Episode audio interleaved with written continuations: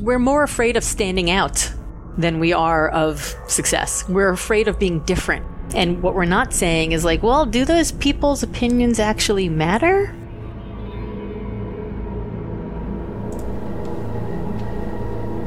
It's a good question. And it's one of many that you might need to ask yourself if you find yourself grappling with the rewards and challenges that success brings. And that's the kind of thing that Laura Gassner Otting writes about in her latest book, Wonder Hell Why Success Doesn't Feel Like It Should, and What to Do About It.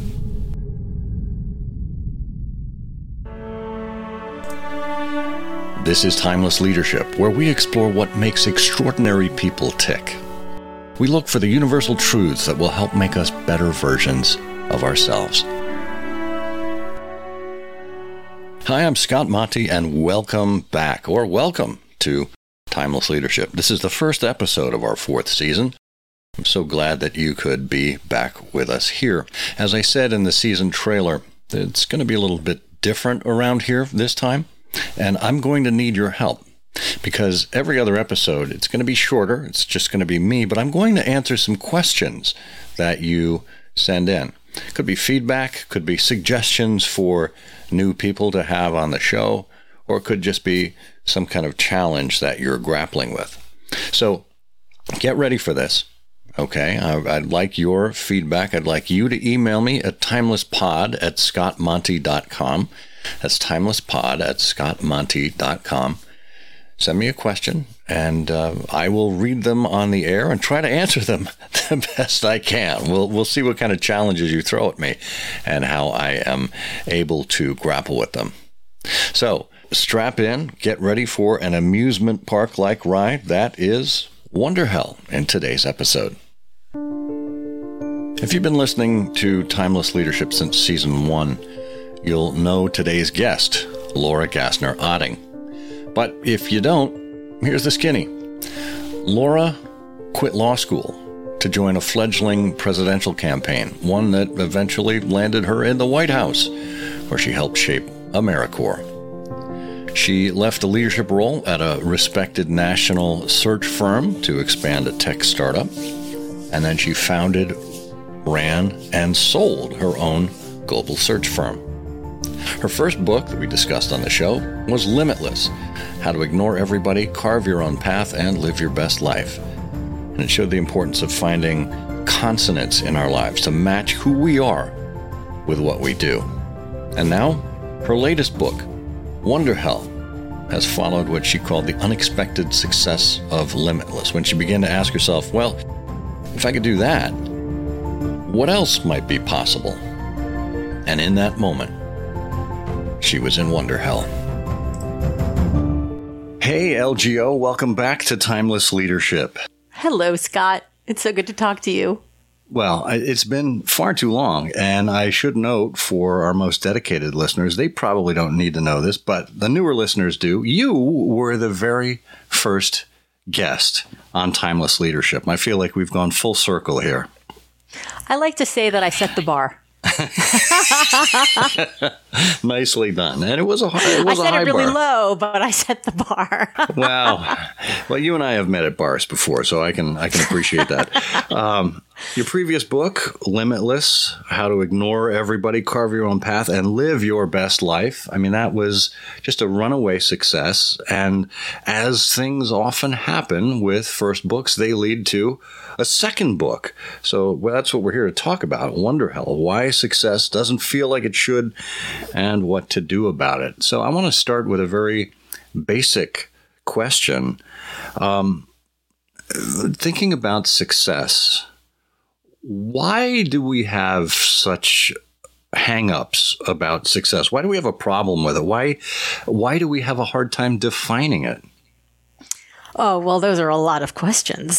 so I think, you know, we have a hard time defining it because definitions of success are handed to us from birth, from pre birth.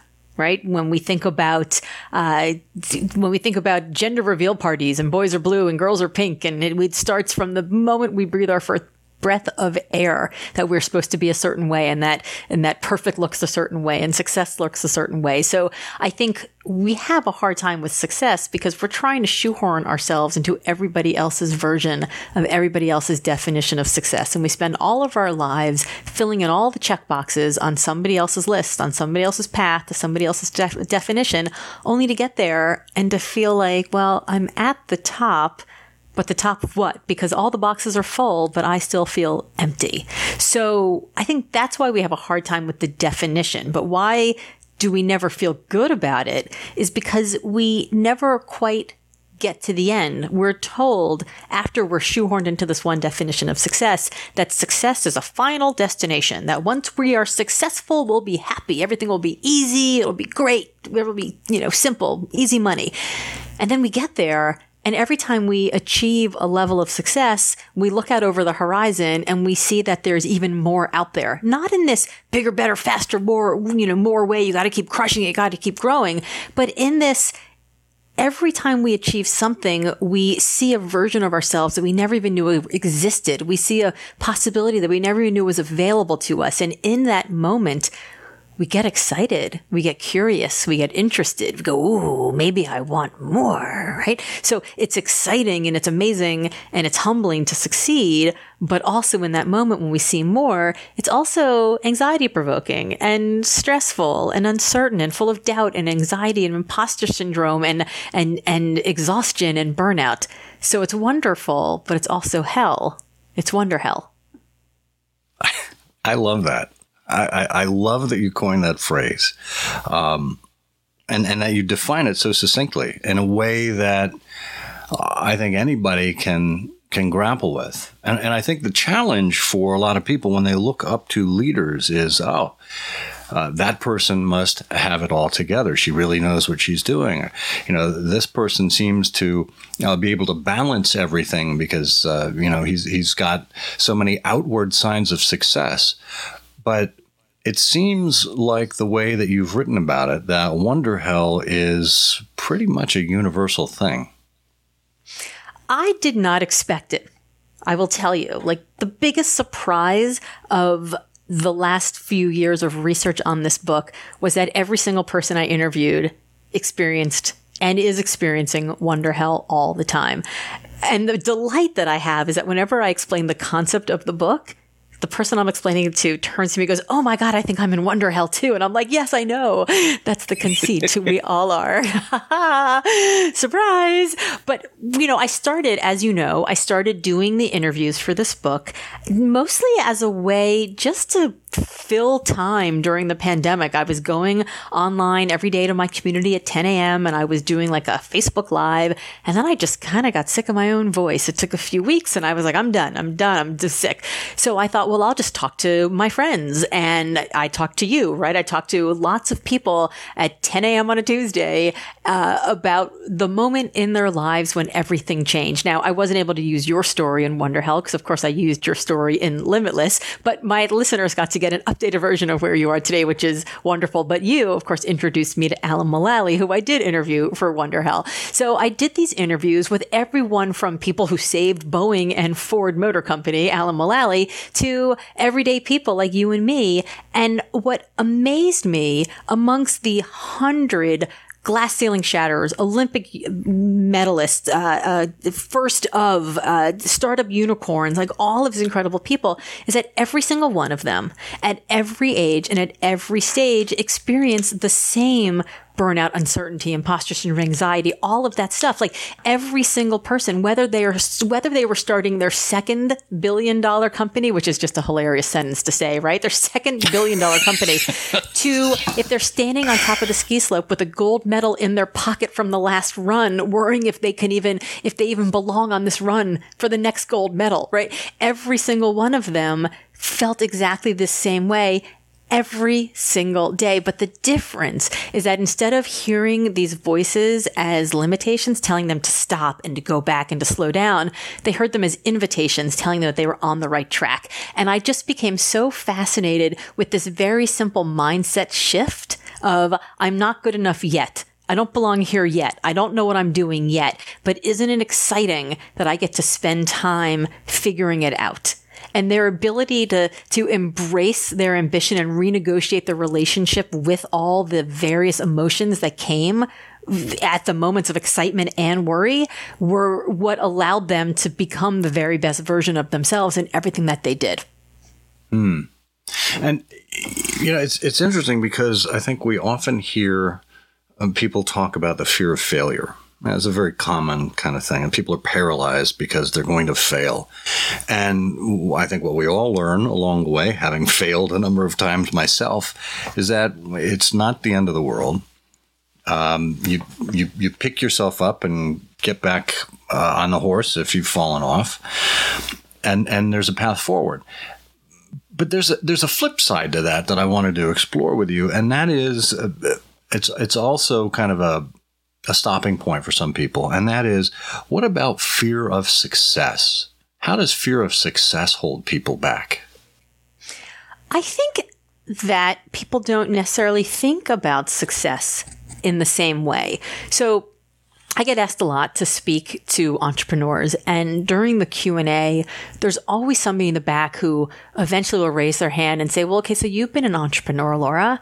What would you do if you failed?"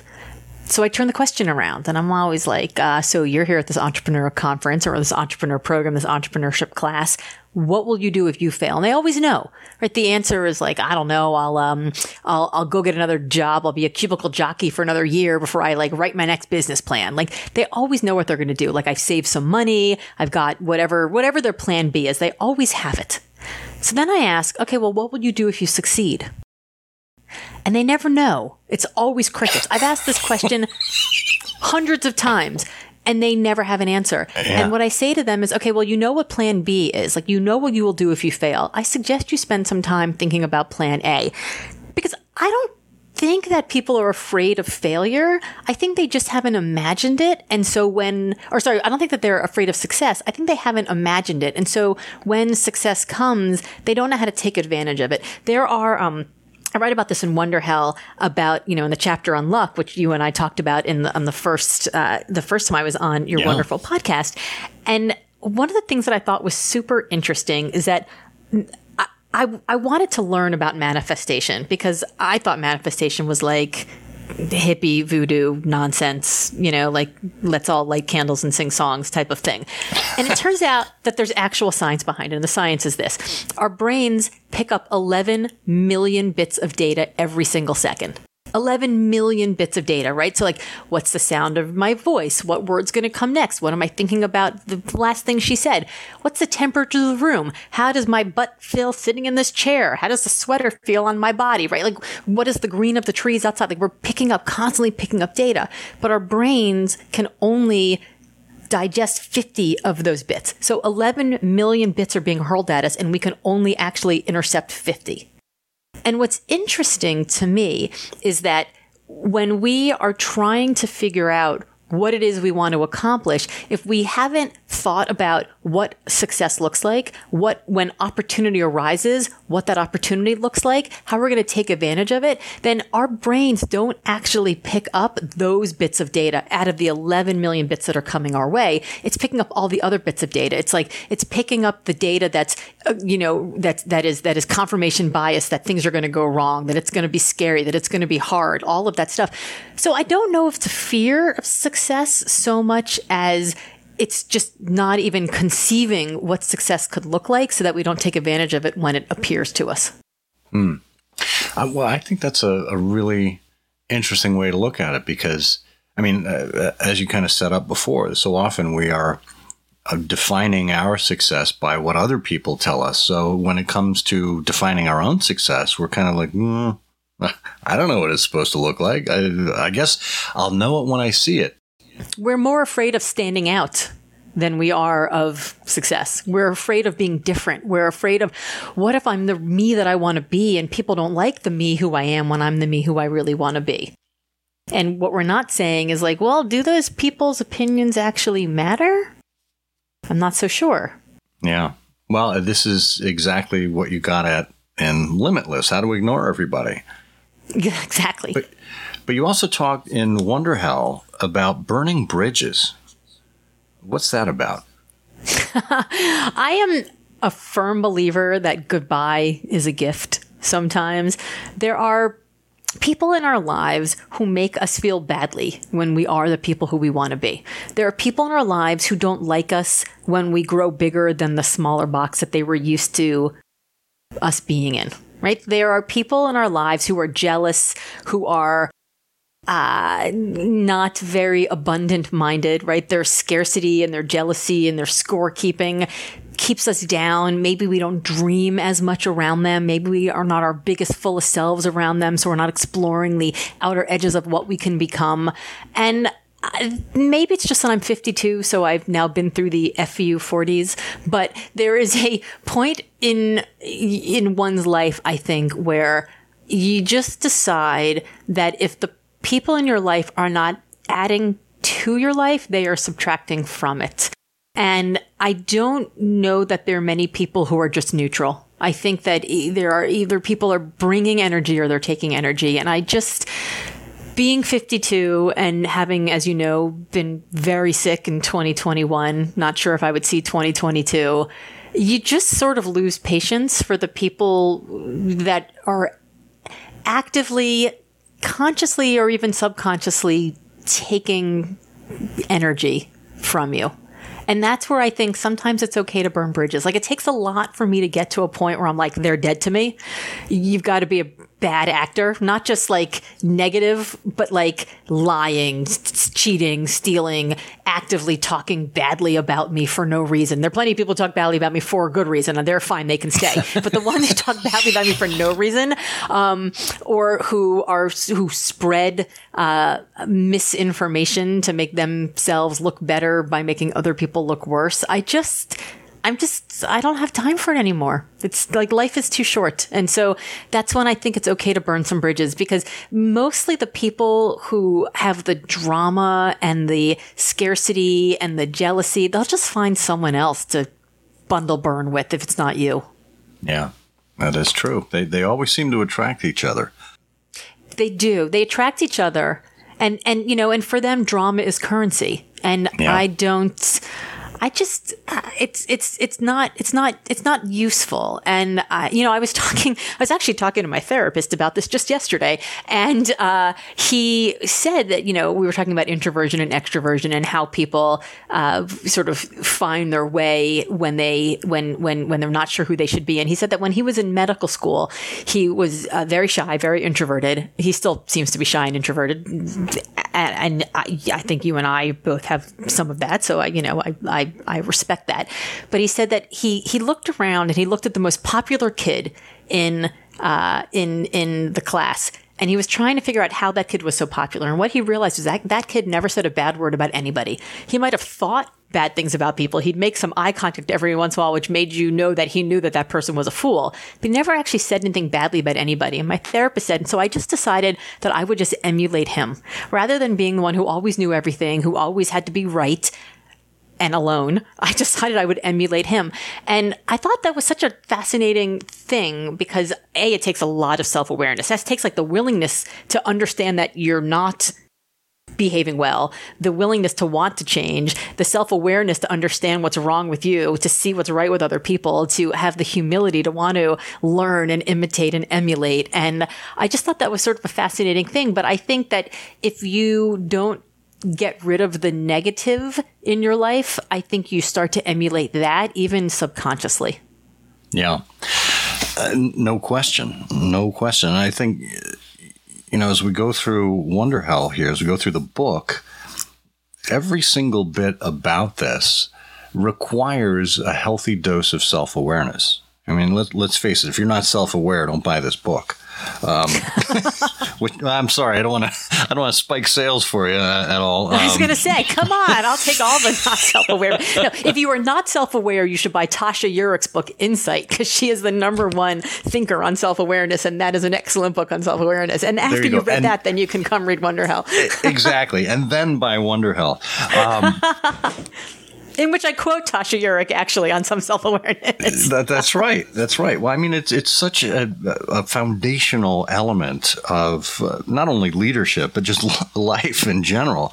Um, so, uh, one of the things that struck me, Laura, is that when you think about you know what success looks like when you think about what adulthood looks like when you think about what a leadership position looks like no one tells you that there is no roadmap for how to do this uh, I, not I only that they, they give you other roadmaps Wow. They distract you with the wrong roadmaps. far from helpful, right? Yeah. Yes. Um, as a matter of fact, I saw something online the other day where someone said, um, When I was a child, no one told me that adulthood meant that I was going to have to figure out what to cook for dinner every single night for the rest of my life. um, just one of these unexpected things. But in in Wonder Hell, what, what you've done, and, and I love the concept here. The whole thing is laid out as an amusement park.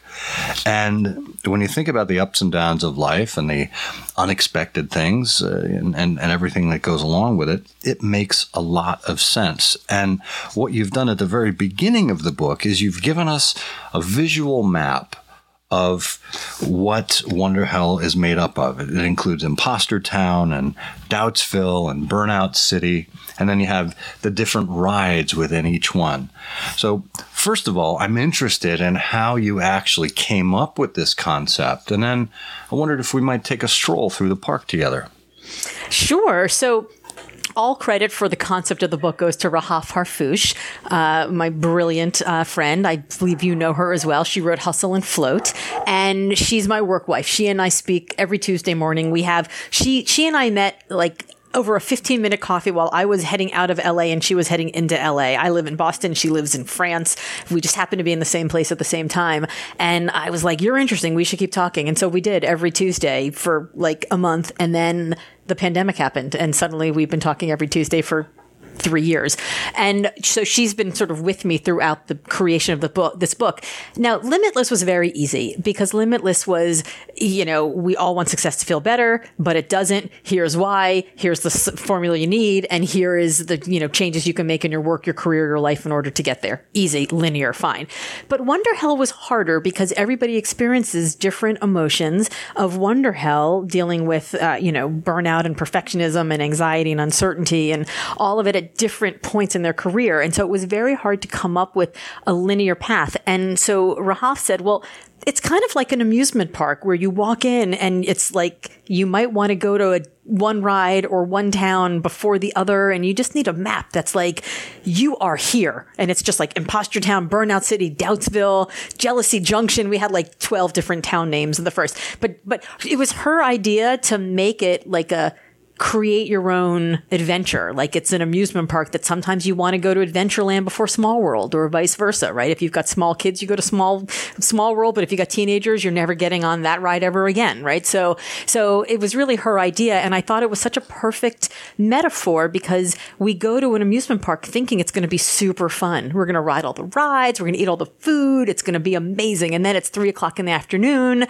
and we're sunburned and we're dehydrated and those teenagers and those little kids are whining and the corn dog and the cotton candy are arguing in our stomach. And the last thing we want to do is get on that roller coaster that we're not even sure we wanted to get on in the first place, but we're stuck in the line. And so I just thought it was a good metaphor for success because everyone says success is going to be so fun. You just have to get there. And then you get there and you're like, wait a minute. Why do I feel nauseated? uh, full disclosure: I hate roller coasters, um, but I love the so book. So do I. of course, you do. I hate roller um, coasters, um, and hilariously, there was, uh, you know, I, some of the folks from GMA were like, "Let's put you on a roller coaster with Robin Roberts," and I'm like, "I can't. I'll puke on her." well, now that you mention that, and I, we'll have a link to this in the show notes. Um, you appeared on Good Morning America, and they actually built a set with the graphics from your book. I have never seen anything like that in my life. I haven't either, and I have to tell you, it was, I mean, not to sound like that person, but it was my fourth time on the show. Sorry, I have to say that sentence for this whole story to make sense. It was my fourth time on the show, um, and I wasn't nervous at all because I've now been on the show three times. I've been on the show, you know, with with with Amy Robach in person when Limitless came out. Then I did a, a virtual Zoom thing with Robin uh, during the pandemic. Then I was in the studio just three months earlier with Robin again, so finally meeting her in person. So I was like, "This is great." I'm like, "I'm ready. It's good." And then I walked, and I thought they were just going to be these like a couple of rented um, funhouse mirrors for us to do the like imposter syndrome section. Yeah. And then I walk in and I see the set, which is their props guys apparently like a week earlier coming out and seeing the, the little six foot tall funhouse mirrors and being like, oh, no, we can do better than that and they built these two in like eight and a half foot mirrors with all of the graphics and even even the markers on the floor of where we were supposed to stand because of course there's choreography because we have to stand in front of the mirrors and appear larger appear smaller in these funhouse mirrors. She has to stand i have to stand we move like do-si do basically on the stage. Even the markers they made with the font from you know the, the funhouse font from the book. And and as soon as I walked in and, and they were still COVID testing at the time, I walked in, I got my COVID test and I looked to the left and I saw the stage. I'm just going to be very graphic here for a moment, but my stomach dropped out of my body even faster than the sweat dropped out of my armpits. I was just like, oh my God. And suddenly I was nervous and I, um, I kind of blacked out for the full four minutes of the segment. At the end of which I turned to my younger son who had come with me and I said, um, so I think Robin said that she loved my book. And he said, yeah. And I said, and I think Robin said that she loved my writing. And he said, yeah. And I go, and I think Robin said that she loved me. And he said, yeah. And I think, did I reply, I love you too? He's like, yeah, mom, you did. yes. Yeah. So the whole thing is like four scripted minutes, like very tight, very scripted. And then right before you're about to go out on live television in front of four million people with a woman who you've idolized for 20 years, the producer who has worked with you for two months on every single word of the script goes, and don't forget, it's got to be four minutes. It's live TV and Robin's gonna Robin. Good luck and then you go out there and Robin spends the first 20 seconds completely off script and the whole last minute completely off script. And you're just like, oh my God, I don't want to barf. And the whole time you're trying to like remember the lines. You got to bring it in for a landing. You can't be too long winded. But also, you're telling Robin, I love you too, in front of 4 million people. So that's kind of how it was. oh, welcome to the Gravitron right? Yes. Yes. Uh, when the floor drops out. I mean, Look, it was it was perfectly done. I mean, you've obviously gone back and you've watched it again, and I encourage our listeners to take a look at it as well, because it really is a nice encapsulation of what we're talking about here. But Ultimately, and this is the thing I think we need to remind ourselves as leaders or experts in a certain area, is when someone turns to you and wants to celebrate your success for a certain reason, even if it is somebody that you've idolized forever and you feel really nervous around, you are the resident expert for the moment. You are the one they're looking to for advice, for leadership, for guidance forward. And that happens every single day in one opportunity or another. And you need to be present in your mind and in your body and in how you're talking to people. So I just saw Taylor Swift with my son in LA last week. It was the last night of her US tour. And there's a moment where Taylor I'm just going to call her Taylor because we're on first name basis, of course. Um, there's a night, there's a moment where Ms. Taylor, Swift? Yeah, I know Miss Swift, Mademoiselle Swift, um, Her Highness. I don't know, but there's a moment when Taylor uh, is sitting behind the, the piano and she says, "You know, I wrote this song when I didn't know if I was ever going to be able to tour again, the beginning of the pandemic, and I just want to thank all of you for being there for me." And she does this like couple minute speech, and then the crowd just starts cheering, and the crowd cheers for like a full minute, and she just sits there and she, you can tell she just takes it in, and then she takes out her earphone, like the little earplugs so you know that you she really can hear you and the crowd screams even louder. And then she looks at one section gives a wink and then that section screams even louder over everybody else. And then she looks to another section to, to her left and that section screams. And then she gets up and she and this went on for eight full minutes of her just standing there in a crowd of 70,000 people absorbing their love. And taking it as such a gift that we wanted to give her even more of it. And I think a lot of times we don't stand in the center of our excellence. We don't stand and allow people to give us gratitude. And we don't do what you said, which is to know that you are the expert. Nobody in that audience knew whether she wanted to start or not, but she was just, we were just in her hands and we were so happy to be there that it's like should like it's kind of been a thing with like the Swifties at every successive concert people want to cheer longer than the one before. So like it, it, we just had to like everybody like we were thanking her for the opportunity to thank her. It, it was the most incredible thing I'd, I'd ever seen. But just her presence of just holding the room and holding the space for everyone to feel their emotions it, it, was it was a stunning it was a stunning thing but you can't do that if you don't feel confident that nobody knows what you're going to say or not say knowing that you're just that you're controlling the pace. I love that.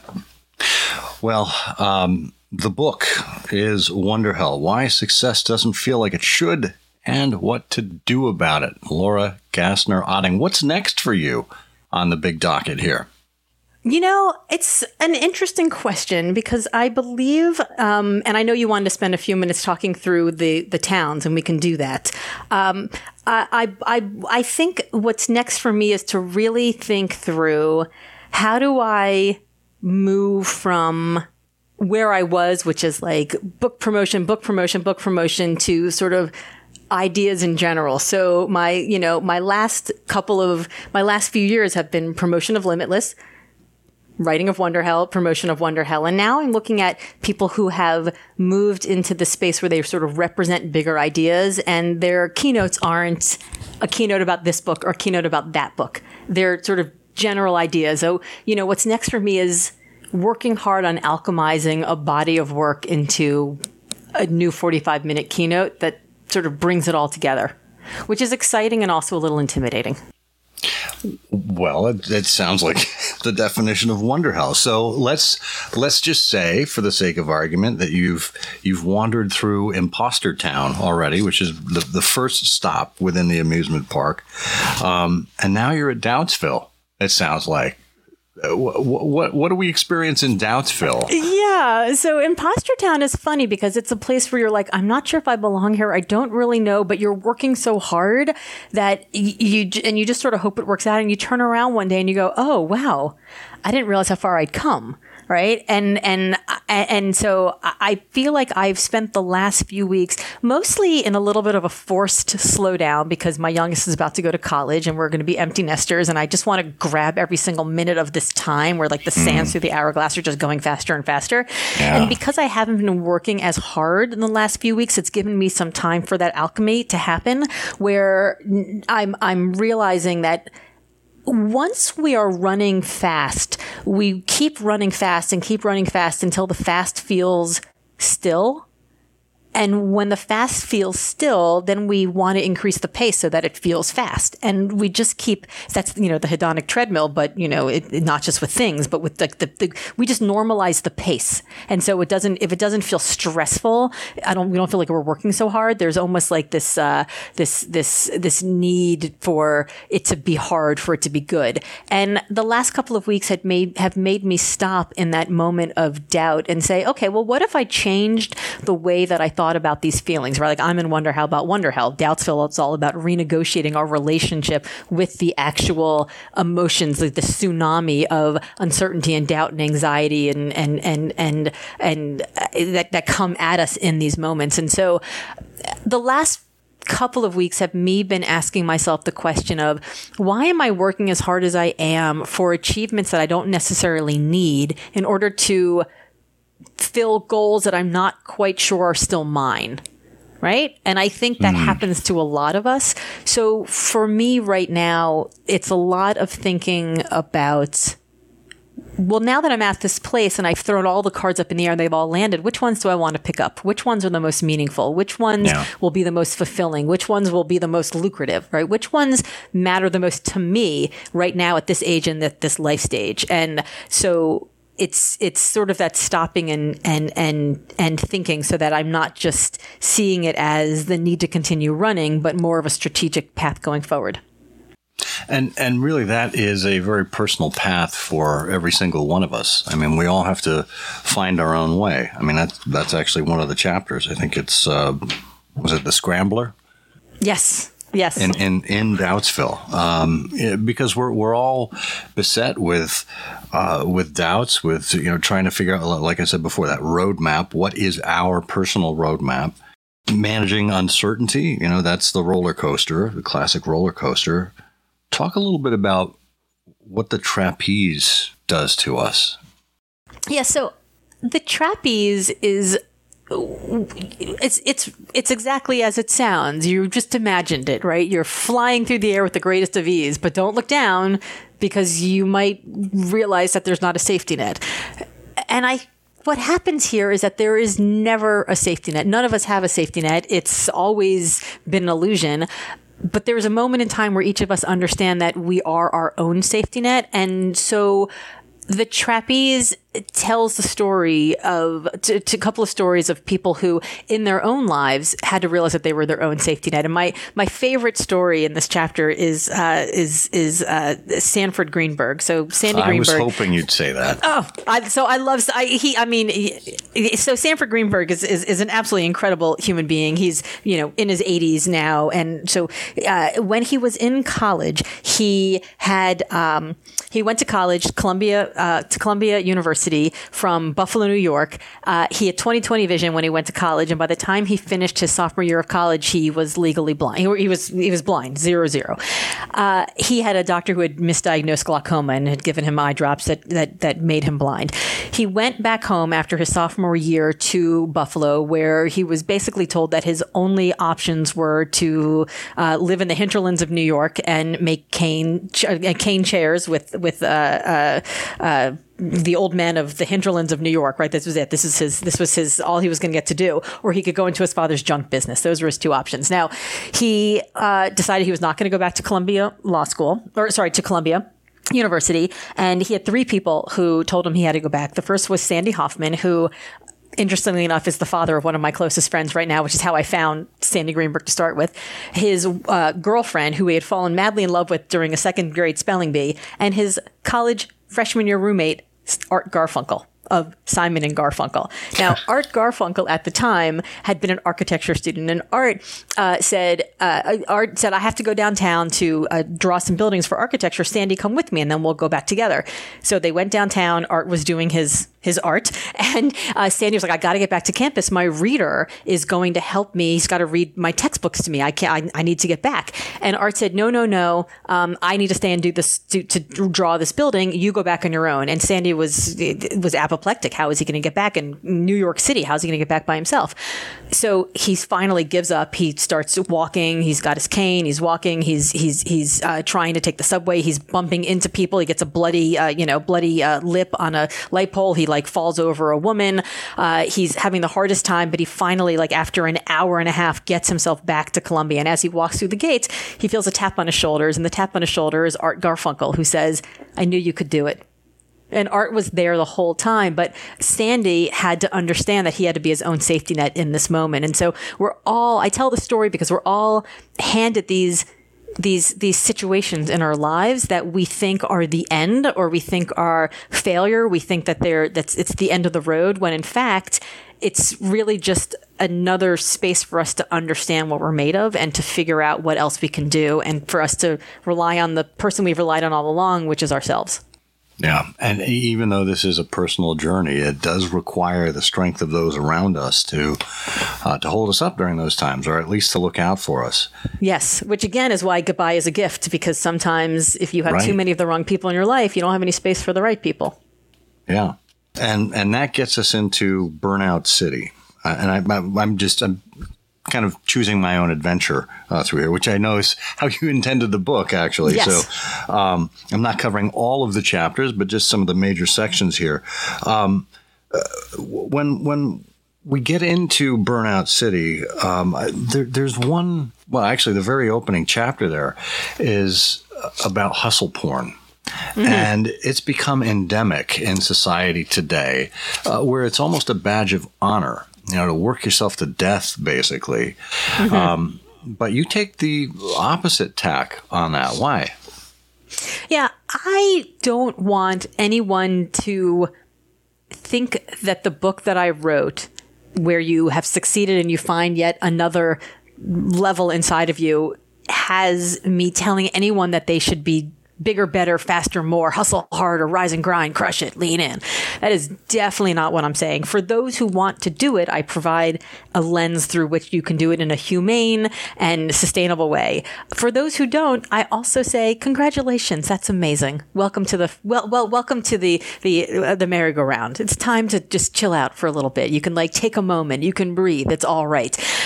Every once in a while, I you know I have this newsletter, as you know, that goes out every Tuesday morning. My Hello Tuesday about the one thing that I know to be true for the week, and uh, every once in a while, I I miss it. I just miss it. I just I'm busy because I, I try to write it myself every week. It's not a bunch of recycled stuff from years past. And in the beginning, when I would miss it, I would think, "Oh God, like my my readers are going to be so upset." And then I realized nobody cares. like nobody is sitting at their computer at 1:12 p.m. on a Tuesday Eastern Standard Time, going, "Where is Laura's newsletter? It's supposed to be here at 1:11 p.m. It's here every." Nobody notices. Nobody cares. Every once in a while, I don't post a photo of my dog, my daily Dober, on Instagram, and I get some like, "Is Juniper okay?" But nobody misses my newsletter. But I think that we have we have uh, you know we we have we have spun ourselves up into such a tizzy over our own personal importance that we forget that we're actually not that important and that people don't notice if we're not there. Like you don't you're not just as good as your last success. People aren't waiting for the next one. Like most people are so focused on themselves that they're not actually focused enough on you to even know that you're not busy hustling I mean, that's kind of why I like the timeless and timely newsletter, right? I like the pace of it. I like that it's, you know, reaches back into history, that it connects history to present to future, but that it's slow and it takes time and it's wise. It's not just like, let me throw a bunch of stuff at the wall and see what sticks. Yeah, the, the anti hustle newsletter. Um, as, a matter of, as a matter of fact, a few uh, weeks ago, I wrote about the spotlight effect. I don't know if you happen to see that. I know yes. you've been running all over yes. the place, but. Um, and for those who who haven't, um, there was an experiment that was done where uh, a bunch of students were told to show up at a classroom at a certain time, except for one student. They told this student to go to another classroom. He got to that other classroom. They said, Oh, this is the wrong room. Go to the other classroom. And oh, by the way, before you get there, put on this Barry Manilow t shirt. So he gets in, puts the Barry Manilow t shirt on, shows up at the other classroom. The class had already started. And they walked in a door that would made have have made them visible to everyone in the classroom. And the professor says, uh, Sorry, you're late. We've already started. You need to go out in the hall. He goes out in the hall, and this is where the experiment began. The experiment was to ask the student how he felt going into that classroom wearing that Barry Manilow t shirt and asked, um, uh, how many people do you think noticed the shirt? How many people do you think now have a bad impression of you? And what ended up happening is that student's uh, self awareness around or self consciousness around wearing that shirt and being seen by everyone was markedly higher than what the students in the classroom ranked them as. Yes. And the bottom line is people just aren't paying as much attention to you as you think they are. And I think it is liberating. It really is, and that that's the the the red thread. If I can borrow Tamsen Webster's um, phrase and concept uh, from limitless to Wonderhell That it, it is really about charting your own course. Um, obviously, you have to take in outside information, um, and I think you you've got. Um, a whole section on this in Doubtsville about getting other people's perspectives. But as you say with uh, Tiffani Bova, she collected feedback but it was data. It wasn't simply pivoting based on what one person happened to say about you.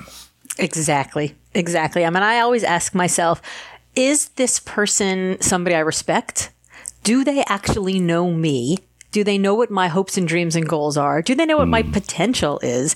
Mm. Are they basing their opinion on me or are they projecting based on themselves? Right? Mm. Like I hmm. ask myself some questions before I decide whether or not I'm going to take somebody's feedback. Would I feel great about their approval. If I don't care about their approval, why am I going to listen to their criticism? Right. So I ask myself some of these questions, and I think that really helps to determine what's a data point and what's actually advice. That's a great way to discern. Um, and, and I would imagine, you know, there's, there's no hard and fast rule there. I mean, it's going to be different at every time, but, you know, that personal uh, Rorschach test you put against it, I think is really important. Otherwise, we're just reacting. We're ricocheting, and it's exhausting.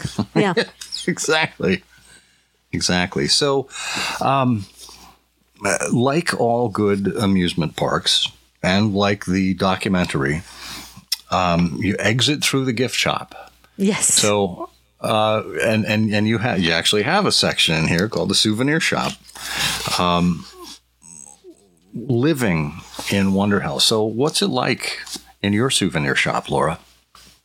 Ah, well, my souvenir shop is filled with all sorts of super fun quizzes and assessments and courses and all the other things that people like me put out in the world. And also, I hate selling, so I never really run, you know, email funnels and all those things. My souvenir shop is is is uh, is stocked full, but is uh, it doesn't really isn't isn't staffed very well. I'm afraid to say. well, hey, the good news is people can get keychains or or stuffed animals if they want. Uh, metaphorically speaking. But really, I mean, it, I think the uh, the the the lessons that you impart upon the world here are reflected in how you live your life. You're not just someone who is creating a self help book and saying, well, good luck, suckers.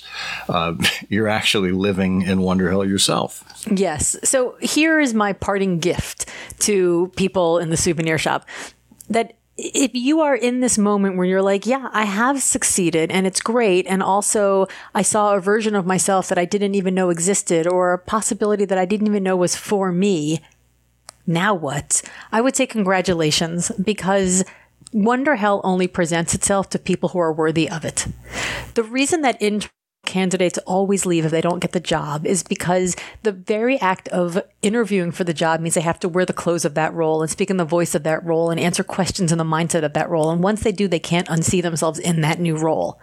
But if somebody wasn't imagining themselves in that new role, they wouldn't even go for it in the first place. They'd be very happy and content and complacent where they are. So if you are in this space where you are feeling just you know, your it, it, your exquisite feelings of wonder hell, I would say congratulations. It's awesome. Welcome to wonder hell. Welcome indeed. Well, Laura, I'm so glad that you have chosen to share this story and, and this wonderful book with the world. Um, where can people find out more about you and connect with you and, of course, purchase the book? So, everything about the book, including a quiz you can take to figure out which Imposter Town, Doubtful, Burnout City you're in, and what ride you're on, and what you should do about it can be found at wonderhell.com. And there'll be links to buying the book at Amazon, Barnes and Noble, through Bookshop, anywhere you buy your, your books. Uh, and I'm at lauragassnerotting.com, and I am on all the socials at Hey LGO. So everywhere from threads to Facebook to Instagram to Peloton, you can find me at Hey LGO. Love it. Well, hey, LGO, it's been a pleasure having you on Timeless Leadership again. Come back sometime, won't you? I will. Thank you so much, Scott. It's been so great to talk to you, my friend. Always inspirational to talk with Laura.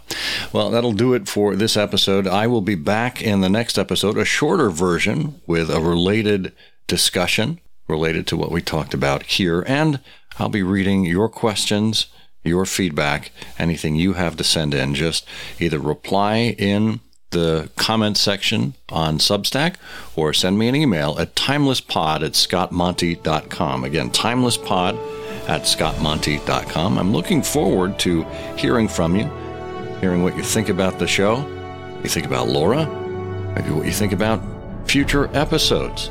So drop a line and let me know. And remember, if your actions inspire others to dream more, learn more, do more, and become more, you are a leader. Thanks, and I'll see you on the internet.